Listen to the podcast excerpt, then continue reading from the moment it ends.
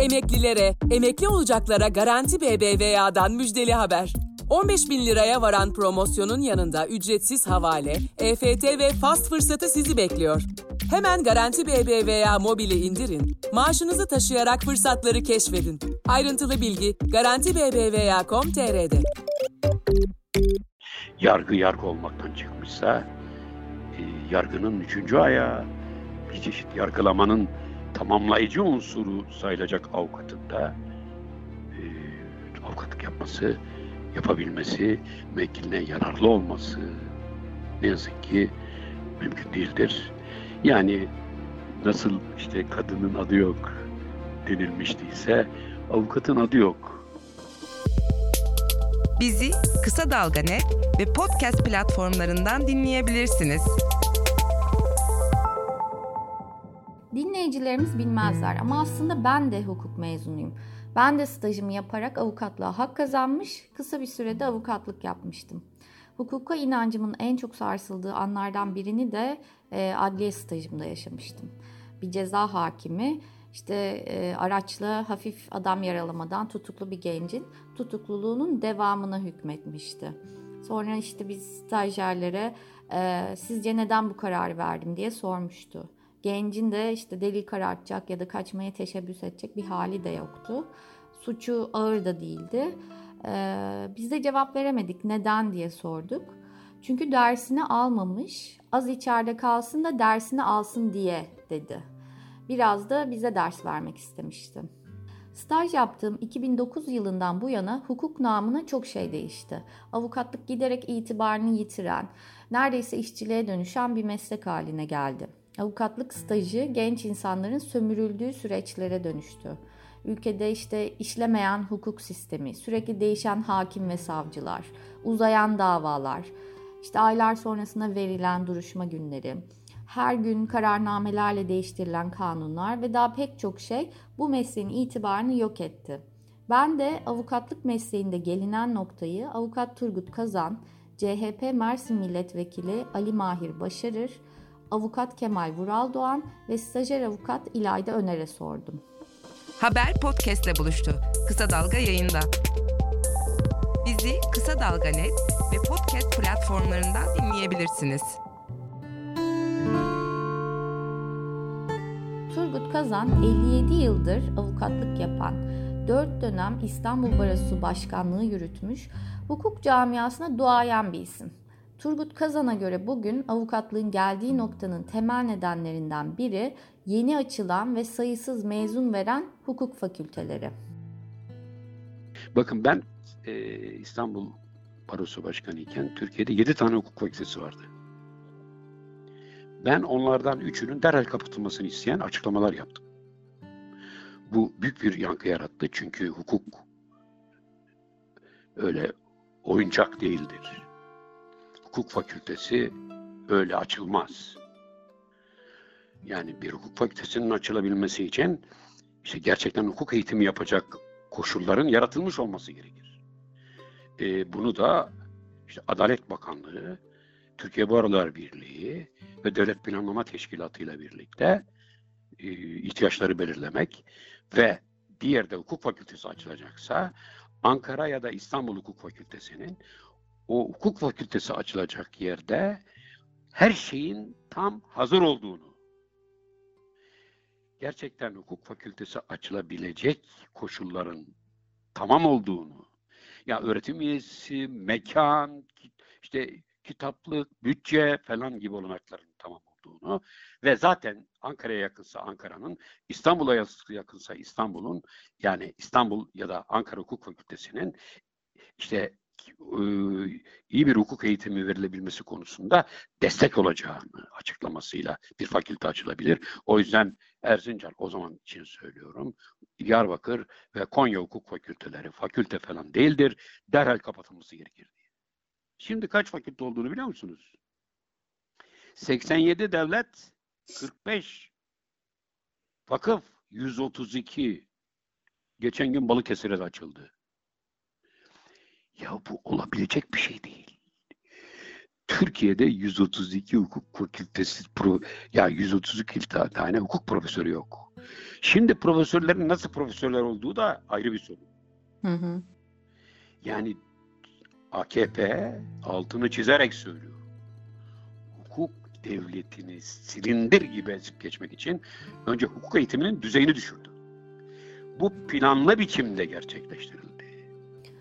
CHP Mersin Milletvekili Ali Mahir Başarır da Turgut Kazan'la aynı fikirde.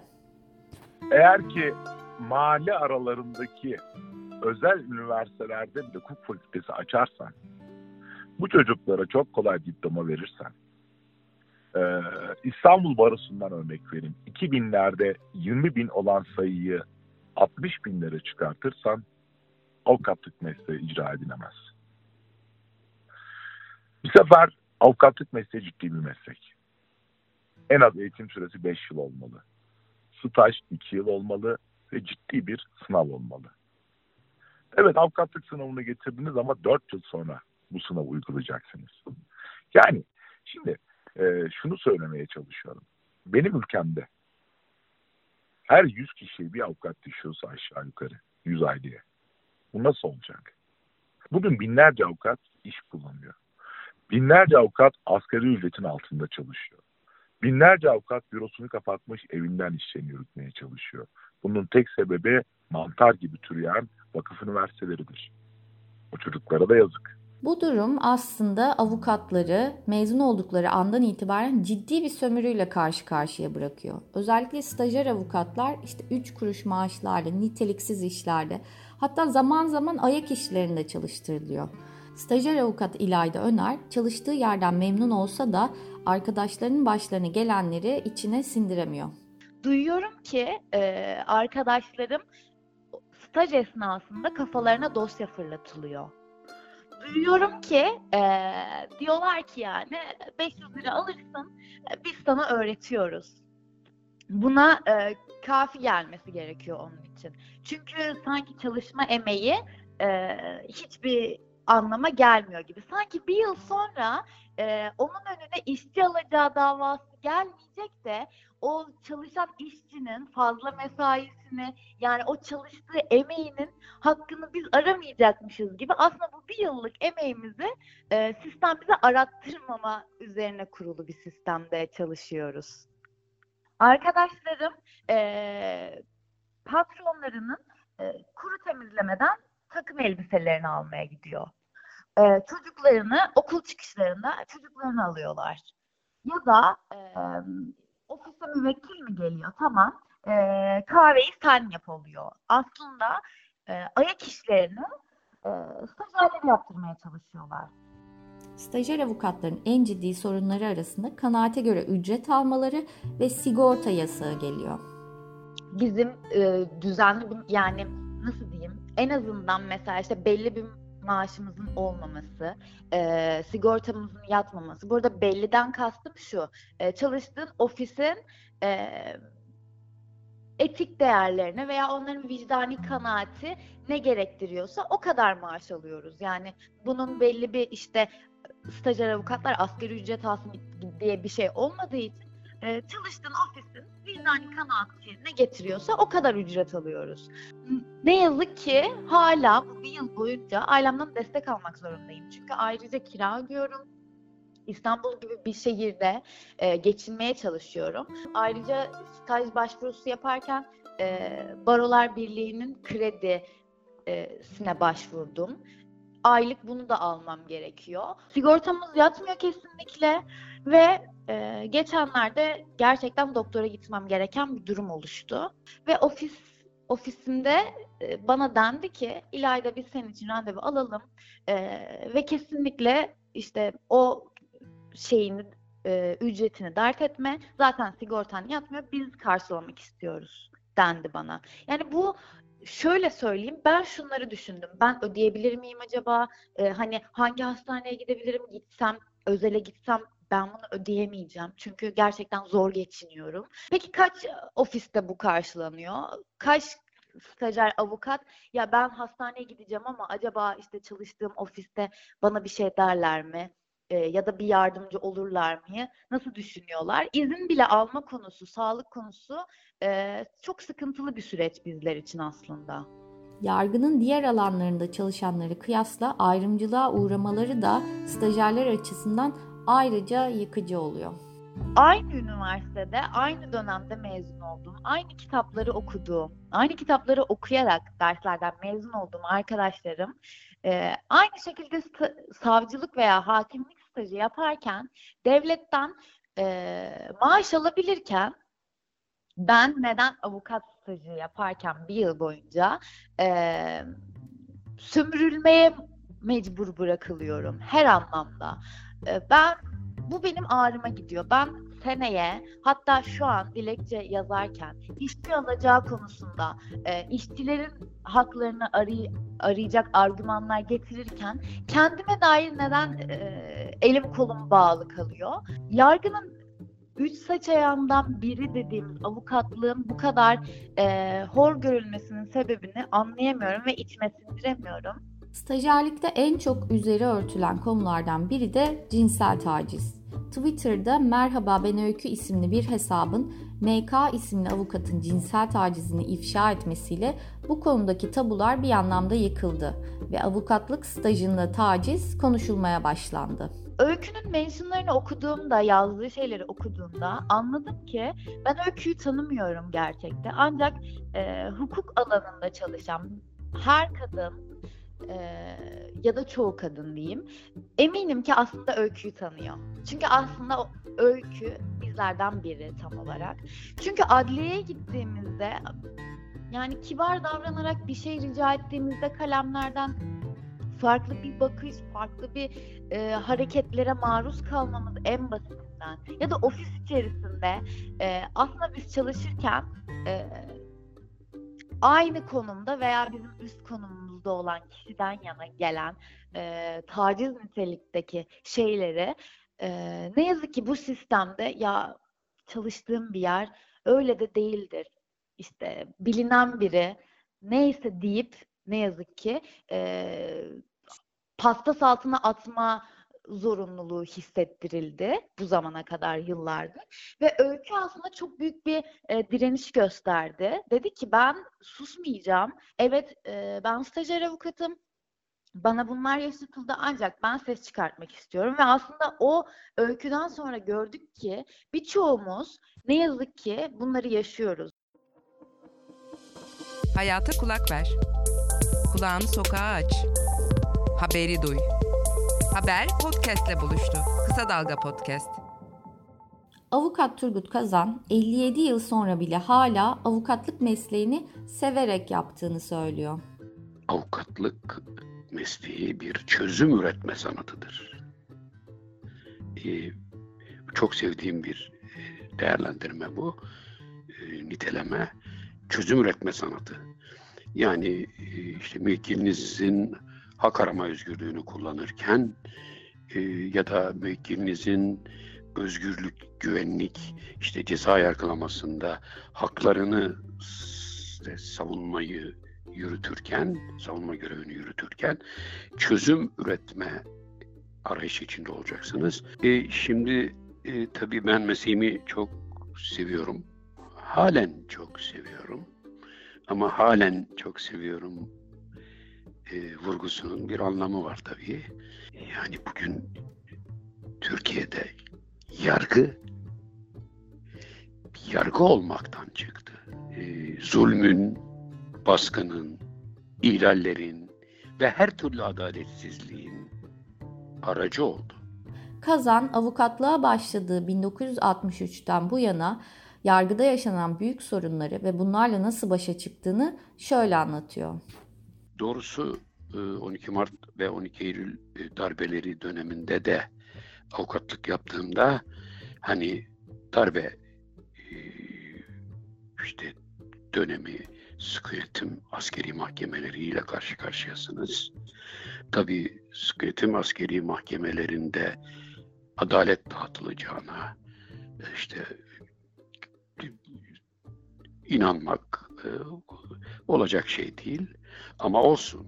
Ama hiç değilse kamuoyu önünde müvekkilinizin nasıl bir haksızlığa uğradığı yolunda bir izlenim yaratmış olurdunuz. Bu da müvekkilinizin cezaevinde tutuklu müvekkilinizin bir çeşit e, direncini artırırdı. Kamuoyunun e, ne kadar haksızlıkla karşı karşıya kaldığını müvekkilinizin e, paylaşmasını da sağlama sanatıdır avukatın görevi. Sonra birdenbire e, bir özel yetkili mahkemeler dönemi yani bugün sıkça FETÖ'cü yargı dönemi denilen dönemle karşı karşıya kaldık. E, tabii e, orada o onlar e, Sıkıyetim askeri mahkemelerinden çok daha kötüydüler. Delil uydururlardı, sahte deliller uydururlardı. Siz o sahte delilleri tartışırdınız. Bunu da büyük bir başarıyla yaparken işte o çözüm üretme sanatına bir katkıda bulunurdunuz. Siyasal iktidarla birlikte FETÖ'cü grubun nasıl bir pislik olduklarını ter, e, bir çeşit teşhir ediyordunuz. Bu teşhir tabii müvekkilinizin cezaevinde de olsa bir nefes almasına sağlıyordu. E, yani nasıl bir mağduriyete uğradığını kamuoyunun öğrenmiş olması onu biraz e, rahatlatıyordu falan. Ama şimdi şimdi buraya geliyoruz sizin sorunuz avukat ne yapacak diye. Şimdi ya yargınız yoksa yargınız hepten yargı olmaktan çıkmışsa delil falan aramıyorlar ki. Ya şimdi Osman Kavala'nın ne delili var? Nasıl olabilir? Turgut Kazan'a soruyorum. Bugün yargı 1980'lerden ve 90'lardan daha mı kötü durumda? Kesinlikle. Bu bakın FETÖ'cü yargının e, yaptıklarından daha kötüsüyle karşı karşıyayız. Yani ben e, ya darbeler araştırma komisyonu bu e, bu son bildiğiniz değil de bir on, onun bir öncesinde e, FETÖ'cü yargı görev başındayken darbeler araştırma komisyonuna çağrılmıştım. Dinlenme, dinlenmek üzere. İşte bana Başkan Nimet Baş sordu. Sayın Başkan dedi, e, bu işte o zaman özel yetkili mahkemeler diye anıyoruz. O zaman FETÖ'cü yargı dediğimiz yargıyı özel yetkili mahkemelerle sıkıntı mahkemelerini karşılaştırdığınız zaman bazıları onların daha adil olduğunu söylüyor. Ne diyorsunuz? Siz ne diyorsunuz dedi. Ben dedim ki sıkıntı mahkemeleriyle adaletin bir, birbiriyle bağdaşması mümkün değildir. E, bence onlar yani kasıtlarını aşmışlar herhalde. Hangisi daha kötü diye sorulması gerekirdi. Hangisi daha kötü? Çünkü dedim ben e, bu soruyu iyi ki sordunuz. Cevaplamak istiyorum. E, ben işte disk ve da, barış derneği davalarında gördüğüm uygulamalara bak, baktığım zaman kendi kendime demiştim ki bundan kötüsü olamaz demiştim. Ama şu anda özel etkili mahkemeleri görünce anladım ki diye devam ettim. Kötünün kötüsü her zaman olabilirmiş. Ben özel etkili mahkemeler için böyle söylemiştim. Ama şimdi diyorum ki bugünkü yargı FETÖ'cü yargıdan kesinlikle daha kötü. Ya onlar işte ise sahte delille mahkum etmeye kalkıyorlardı. Biz de delilin sahte olduğunu ispatlamaya çalışarak müvekkilimizin nasıl bir haksızlıkla karşı karşıya kaldığını anlatma imkanı buluyorduk. Yani nasıl bir pislikle karşı karşıya kalındığı böylece toplumun önüne sunulmuş oluyordu. Ama şimdi sizin yarattığınız mahkemeler delil melil aramadığı için ya şimdi ya Osman Kavala'yı nasıl ne nasıl anlatacaksın? Turgut Kazan gelinen noktadan öfkeli artık avukatın adı yok diyor. Ee, yargı siyasal iktidarın baskı rejimi için kullanılan bir aygıta dönüştüğünden oralarda itibarlı bir avukatlık görevi yapılabilmesi mümkün değildir. Yargı yargı olmaktan çıkmışsa e, yargının üçüncü ayağı bir çeşit yargılamanın tamamlayıcı unsuru sayılacak avukatın da e, avukatlık yapması, yapabilmesi, müvekkiline yararlı olması ne yazık ki mümkün değildir. Yani nasıl işte kadının adı yok denilmiştiyse avukatın adı yok. Benzer bir değerlendirme de CHP'li Ali Mahir Başarır'dan geliyor. Yargı yürütmenin oyuncağı haline gelmiş. Yargı yürütmenin kılınca haline gelmiş. Yargı yürütmenin nefretlerinin icra edildiği bir yer haline gelmiş. Nefretlerinin, kinlerinin, kızgınlıklarının infazını yapan bir kurum haline gelmiş. Genç olabilir bir hakim, yetişir. Tecrübesiz olabilir, tecrübe kazanır. Ama eğer ki bir hakim vicdanını yitirmişse, vicdanını saraya teslim etmişse, yönetenlerden emir alıyorsa, sarayın tetikçiliğini yapıyorsa yapacak bir şey yok.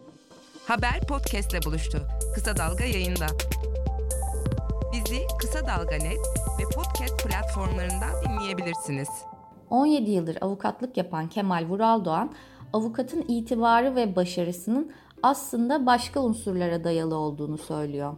Avukat hukuk sisteminde e, yetki kullanabilen bir aktör değil. Yani avukatın başarısı hukuk sistemindeki diğer unsurlara bağlı.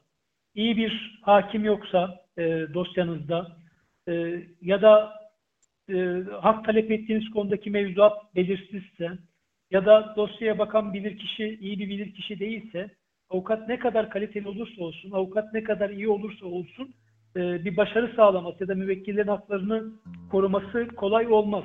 Türkiye Büyük Millet Meclisi kanun yapmayı bilmiyor.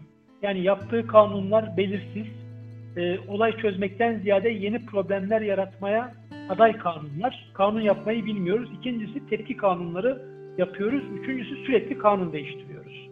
Türk Ceza Kanunu'nda muhtemelen 30-40 tane değişiklik var. Ceza Muhakemesi, Hukuk Muhakemeleri Kanunu'nda 40-50 tane değişiklik var. Ki bu kanunlar 10 yaşında bile ya da bilemediniz 15 yaşında olan kanunlar. Vural Doğan'a göre avukatlık mesleğini zora sokan bir diğer konu da yargı mensuplarının torpilli olması. Ne yazık ki hakim alımında, savcı alımında, memur alımında liyakate bakılmıyor. E, liyakate bakılmayıp torpilli memur alındığı için, torpilli hakim alındığı için o uyuşmazlığı çözecek, çözebilecek bilgiye, o uyuşmazlığı çözebilecek e, cevvalle, o uyuşmazlığı çözebilecek zekaya sahip olmayan kişiler kürsüde hakim olarak oturdukları için yeni problemlere yol açıyorlar. Yine bu kişiler torpille geldikleri için torpil sistemine devam ettiriyorlar. Yani kendilerine bir yerden baskı geldiğinde ya benim buradan yarın çıkarım olur. Ben zaten torpilli hakim oldum. Şimdi torpilli yüksek hakim olurum ya da torpille istediğim şehre giderim gibi gerekçelerle kendilerine yapılan baskıları çok normal kabul edip o baskılara göre karar verebiliyorlar. Avukat Kemal Vural Doğan, davaların hakimlere yönelik uygulamalar nedeniyle uzadığını söylüyor. Bizim Türkiye yargısındaki diğer bir problemimiz ise devletin beğenmediği hakimlerin sürekli yerini değiştirmesi ve sürekli hakim değişikliği olması. Bu da davaları uzatan bir sebep. Türkiye'de uzmanlık mahkemeleri esas. Yani özel hukuktan örnek vereyim. Boşanma için aile mahkemeleri kurulmuş. Tüketiciler için tüketici mahkemeleri var. Ee, eğer iki tüccar arasındaki bir davaysa ticaret mahkemeleri var. Fikri sinayi haklar konusuysa onluğa özgü mahkemeler var. İşçi işveren uyuşmazlıklarında iş mahkemeleri var. Siz e, 10 yıl, 15 yıl iş mahkemesinde hakimlik yapan birini ceza mahkemesine görevlendirdiğinizde bu hakimin ceza mahkemesindeki problemleri çözmesi mümkün değil. Ee, insan dediğiniz bir bilgisayar değil, makine değil ki bu odadan alıp diğer odaya yani bu mahkemeden alıp diğer mahkemeye götürdüğünüzde aynı performansı göstersin. Yani özellikle sevilmeyen hakimleri cezalandırmak için uzmanlık alanlarına alıp başka mahkemede e, görevlendirme yapıyorlar. Bu da hem o hakimin kötü e, ya da hatalı karar vermesi ya da dosyaları uzatmasına yol açıyor. Hem de o mahkemede davası olan vatandaşların cezalandırılmasına e, yol açıyor. Hukuken kağıt üzerinde her şey iyi görünüyor diyor Kemal Vural Doğan. Ancak uygulamada kağıt üzerindeki hiçbir şey geçerli değil diye de ekliyor.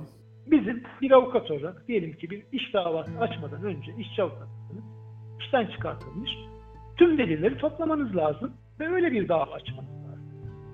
Ama o delilleri avukatlık kanununa göre toplayabilir miyim? Evet kağıt üzerinde toplamam var.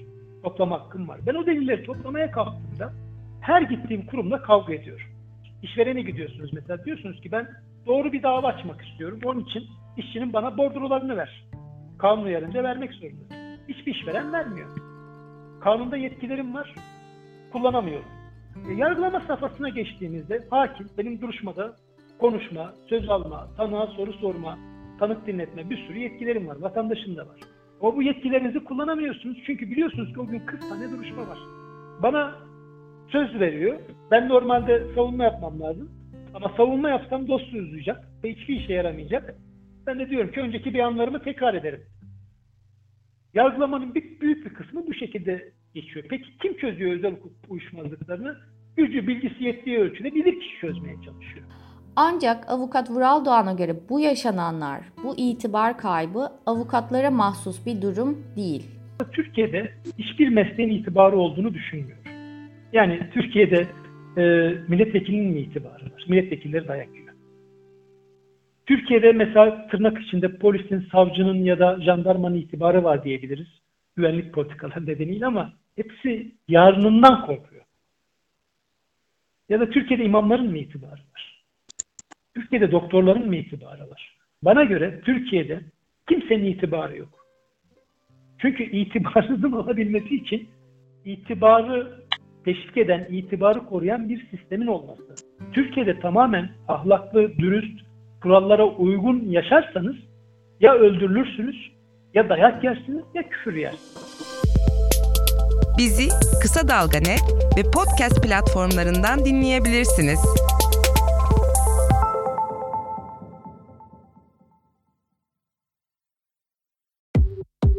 Emeklilere, emekli olacaklara Garanti BBVA'dan müjdeli haber. 15 bin liraya varan promosyonun yanında ücretsiz havale, EFT ve fast fırsatı sizi bekliyor. Hemen Garanti BBVA mobili indirin, maaşınızı taşıyarak fırsatları keşfedin. Ayrıntılı bilgi Garanti BBVA.com.tr'de.